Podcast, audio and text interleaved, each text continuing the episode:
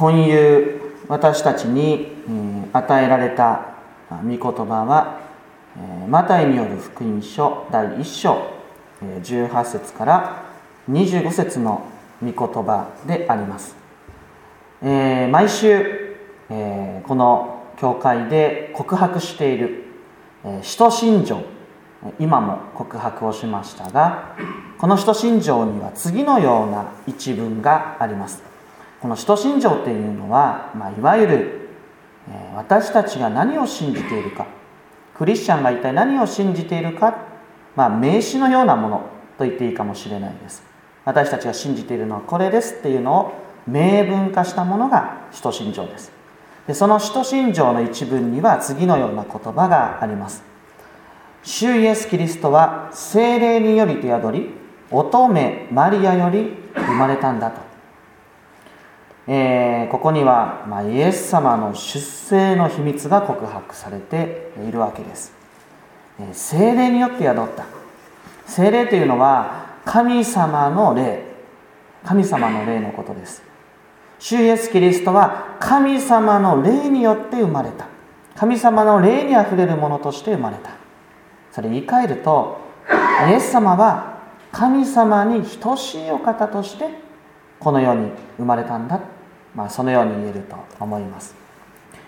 ただ同時に使徒信条はもう一つのことをここで告白しているんです。すなわち主イエス・キリストはマリアより生まれた、まあ、乙女マリアより生まれたんだ、まあ、要するに人と等しき姿をとって生まれたんですよ。っていうことをここで告白していることになるんです。つまり使徒信条はつまり私たちは主イエス・キリストが神様と等しいお方であるとともにマリアより生まれた私たちの同じ人間だと、まあ、このように告白してるんです。でそれが今日のタイトル「誠の神誠の人」イエス様は誠の神としてそして同時に誠の人としてお生まれになったんだ。これがキリスト教が信じていることの大切なことの一つです。この誠の神誠の人ってね半分神で半分人って意味ではないんですよ。上半身が人で下半身が神とかそういう話ではもちろんないんです。100%神で100%人ってことなんです。じゃあイエス様が誠の人誠の神であるっていうことはどういう意味なのか。私たちにとってどういう恵みなのかっていう話をしたいと思います。それはまずは神様がイエス・キリストにおいて人となってこの世に来てくださったんだっていうことがまず大きな恵みなんですね。皆さんにとって神様ってどういうイメージでしょうか？天国みたいなところに雲の上に座っていてひげ生えてて杖持っててなぜか髪の毛がないみたいなわからないですよ。イメージなんかレッドブルのみたいなねなんかああいうイメージがあるかもわからないですけども神様はですね天に座してもう高みから人間を見下すようなお方じゃないんですむしろ積極的にいやもう人の形をとってこの世に来てくださった。神様の方から肉体をとってですねこの世に来てください。それが私たちの信じている神様なんです。どっか高どっか天国で知らんところにいてまあなんか人間困ってそうだしこんなんしたろうかみたいなそういう存在じゃないんです。すいません僕関西出身なんでちょっと関西弁出ちゃうんですけどこんなんしたろうか？っていう神様じゃないんです。肉を取って私たちの生活の中に私たちのうちに宿ってくださるお方。遠くではなくてあなたの近くに来ておられるお方。それが神様。もっと言えば私たちの痛みとか悲しみとか喜びを私たちと同じように知っておられるお方。私たちの感情を無視して存在してるんじゃなくて私たちの感情に寄り添うようにして辛いよね苦しいよね知ってるよって言ってくれるお方。そういう存在としてこの世に来てくださった。それが私たちの信じている神様のお姿でもあるわけです。で見つかい、まあ、天使のことですが天使もですねヨセフにこう告げたんですね。マリアの胎の子は精霊によって宿ったのである。マリアは男の子を産みますよ。神に等しいお方がマリアからお生まれになるんだ。ね。まさに主イエス・キリストは誠の神でありながら誠の人となって私たちと同じような仕方でお生まれになったんだ。天使がヨセフに対して約束してくださった。宣言してくださったんだ。ということがわかるんです。ではですねではなぜそもそも神が人となる必要があったのか。ここが大事ですね。神様神様らしくいたらよかったじゃないか。ね、堂々としてたらよかったんじゃないの。なんで神様が肉を取って人となる必要となったんでしょうか。これね結論から言います。それはね主イエスという誠の人誠の神を通して神様と人間とを和解させるためなんです。言うならば神様と人との架け橋となるためにイエス様は神であり人である必要があったってことなんです。聖書というのはすごく喜びにあふれた言葉がたくさんありますが同時に人間の罪っていうことをすごくいっぱい語ります。人間は神様の前ではどこまでも罪深い。神様との関係はその罪によって断絶してしまってるんだっていうことを聖書は語り続けているんです。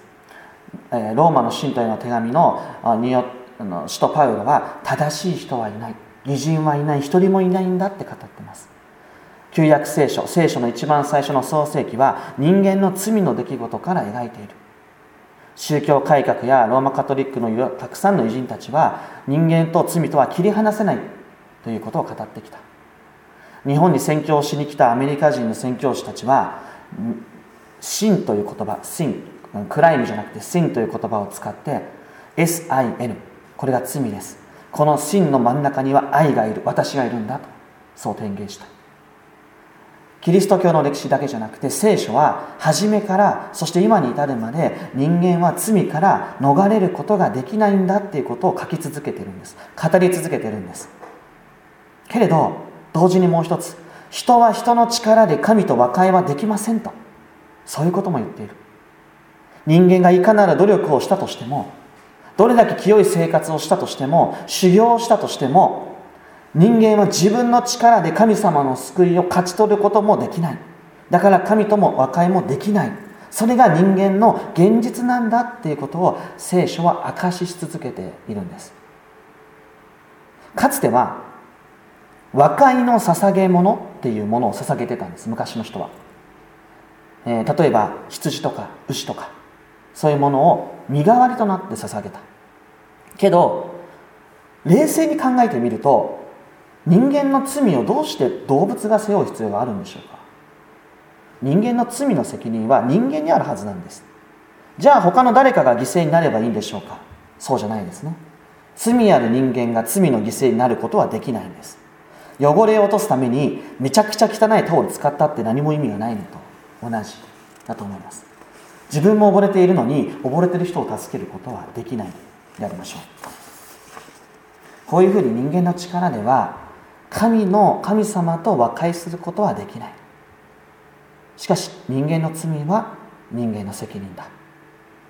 こういうどうしようもない罪の悲惨さの中でこのメッセージが重要になるんです。神が人となり神ご自身が和解する道を切り開いてくださったんだ。イエス様は誠の神である。つまり罪のない全く清いお方だ。そして誠の人だ。私たちと神様と和解するためには罪のない全く清い人でなければいけなかったんです。それがイエス様。そしてそれを備えてくださったのも神様だった。これがイエス様が誠の神であり誠の人であることの意味であり私たちにとっての恵みなんだということが示されていくのではないでしょうか。神様が肉を取り誠の人となられたことで人間と神とが和解するその道を神様ご自身が切り開いてくださったんだ。そのためにイエス様をこの世に与えてくださったんだ。言うならば人間の歴史っていうのは罪の歴史であるかもしれない。でもじゃあ人間どうでもいいかなって言うんじゃなくて神様ご自身がその歴史の中に突入してくださって私たち人類の罪とか汚れを全部背負って神様と人との道を切り開いてくださる。そのためにイエス様は来てくださったんだ。そのためにイエス様は使わされているんだ。ということがここから分かるわけです。見つかいはですねヨセフにこういうふうに語ってるんですね。その子をイエスと名付けなさい。この子は自分の民を罪から救うからである、ね、イエスという名前。これもともとはヨシュアっていう言葉から始まってるんですね。ヨシュアヨシュアってずっと言い続けたらイエスになるんですね。でこの名前の意味は神は私の救いです、まあ、そういう意味なんです。精霊によって宿りマリアから生まれたお方。誠の神であり誠の人であるお方。そのお方こそ神様の、え、救いそのものなんだ。だからこの子をイエスと名付けなさいと、まあ、そういうふうに命じられたんですね。つまり誠の神が人となられなられわざわざイエスという名前を取って誠の人となられたのにはちゃんと、ま、こうした理由があるということです。すなわち主イエスという一人の人を通して私たちが神様の救いを知るそのためなんだ。神様は天のはるか遠くに座しているのではない。神様の救いも遠く彼方にあるわけじゃない。主イエスという一人の人を通してこの世に救いというのは私たちの近くにあるんだということを、まあ、この聖書箇所は私たちに示しているのではないかなと思います。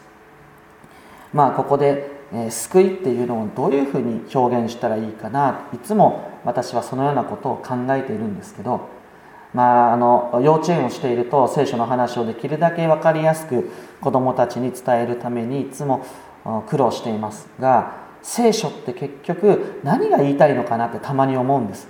でこれ一言に尽きると思うんですね。神様が私たちと共にいてくださる。永遠に至るまで私たちと共におられる。これが私たちにとっての大きな救いであり聖書を語る一貫して語っているメッセージではないかなと思うんですね。イエス様がですね誠の人誠の神、えー、誠の神でありながら誠の人としてこの世に来てくださったのはこの世に生きる一人一人の人たちが神様が一緒にいるんだっていうことを味わい直すことができるそのために他ならなかったのではないかな。ですからあここで、えー、見つかいたちはですねその名はインマヌエルと呼ばれるだろう、ね、神が共我々と共におられるそういう存在ですよっていうことをも合わせてここで、えー、伝えてくれているのではないかなと思うんですね。えー、まあこのように誠の神誠の人なるイエス・キリストを通して私たちは神様の救いを知ることができます神様が私たちを愛しておられることを知ります。神様が一緒にいるんだっていうことも知ることができる。そしてねそのために神様何してくれたか。ただねイエス様をこの世に与えてくれただけではなくて和解の捧げ物として私たちのために御子を十字架にかけられたんですね。私たちはみんな神様の前で汚れにあふれた存在罪深い存在です。罪というのは決して社会的な意味の犯罪ではありません。神様を信じないこと。神様に背くことも罪です。それはまたあるいは罪を認めない認められないことも罪なんです。それはまた神様との関係を断ち切ってしまうことも意味しています。罪とは神と人との関係の断絶です。人間の力ではこの関係は修復することはできない。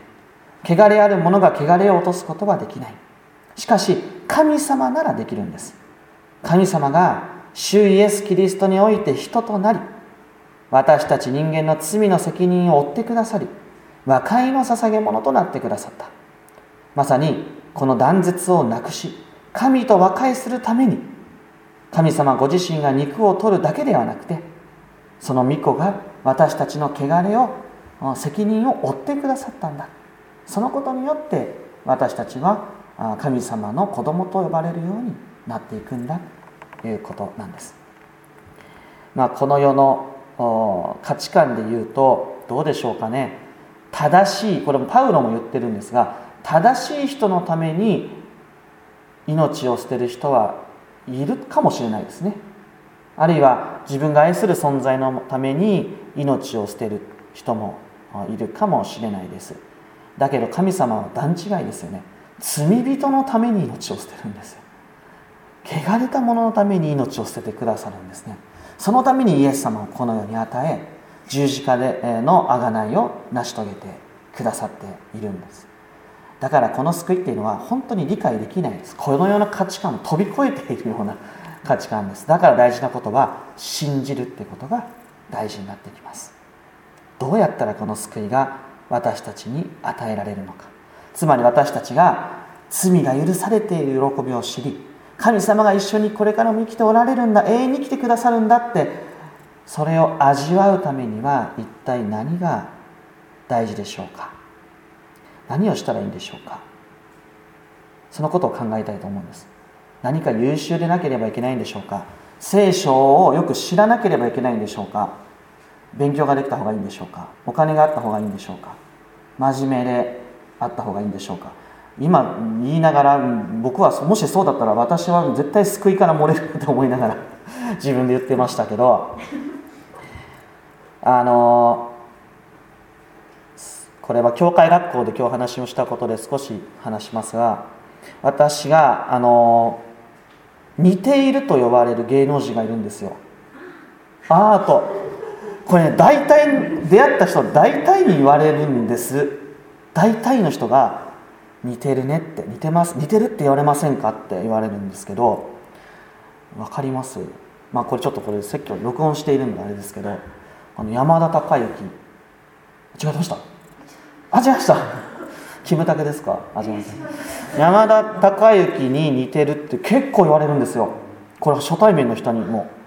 で似ているって言われるだけじゃなくて本人に間違えられたこともある。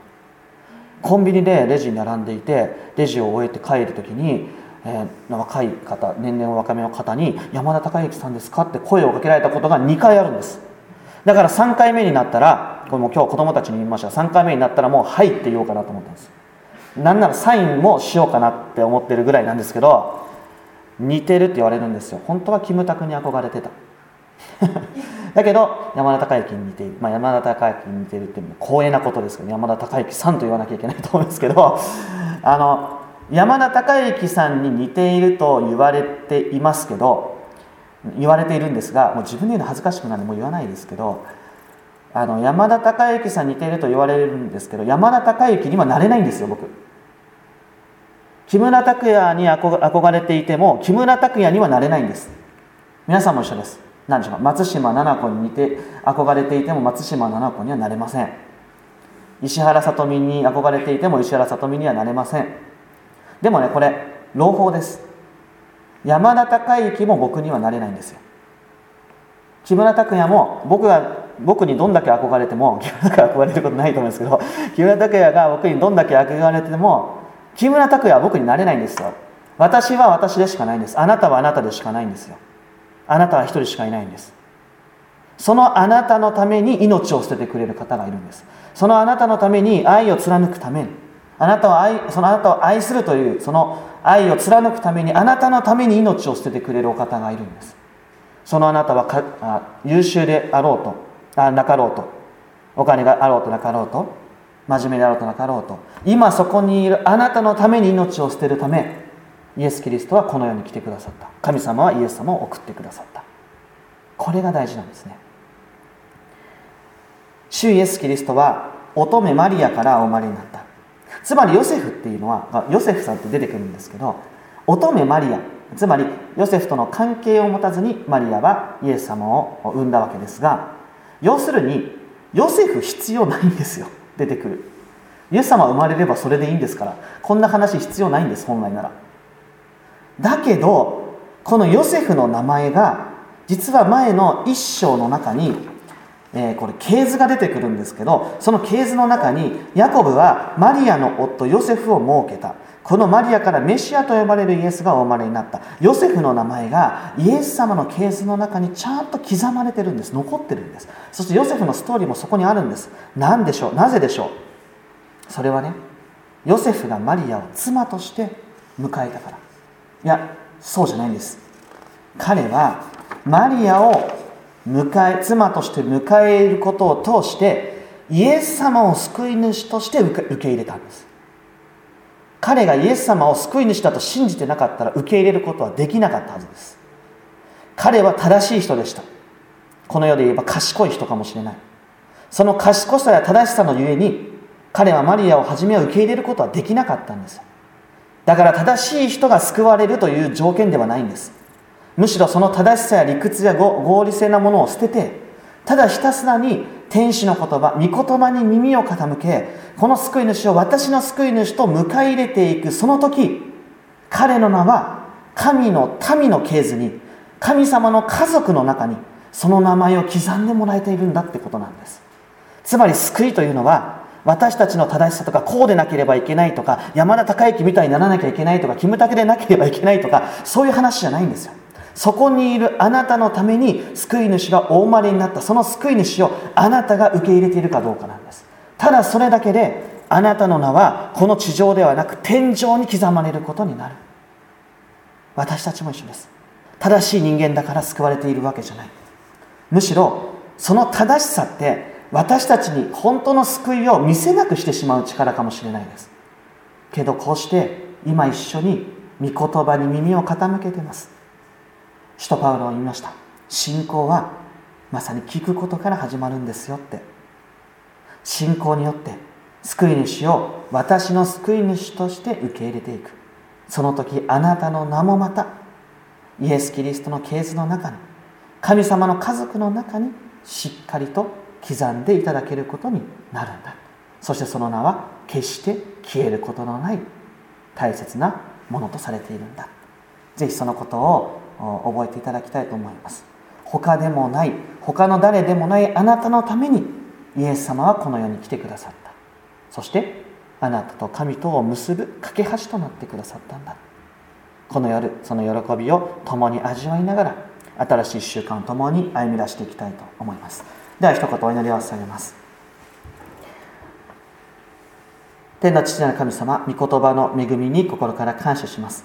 私たちを罪から清め私たちと和解してくださる。そのためにこのように御子イエス・キリストを与えその救いを実現してくださいましたその大いなる恵みに心から感謝します。私たちはあなたの見舞いにあって罪深く本当にどうしようもない時がありますがそんな私たちをそれでも見捨てることなくあなたは私たちのただ中に御子にある救いをお示しになってくださっています。どうか私たち一人一人がこのキリストにある本当の救いに固く立ち心を新たにえこれからの1週間また歩み出すことができますように私たちを励ましてください。全てのことを感謝し委ねてこの祈りを主イエスキリストの皆によって見舞いにお捧げいたします。アーメン。